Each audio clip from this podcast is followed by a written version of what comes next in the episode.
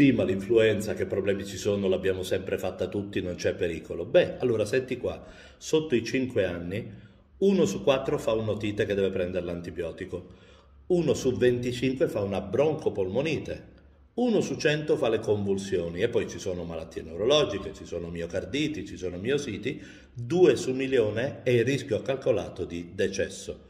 Non è una passeggiata di salute.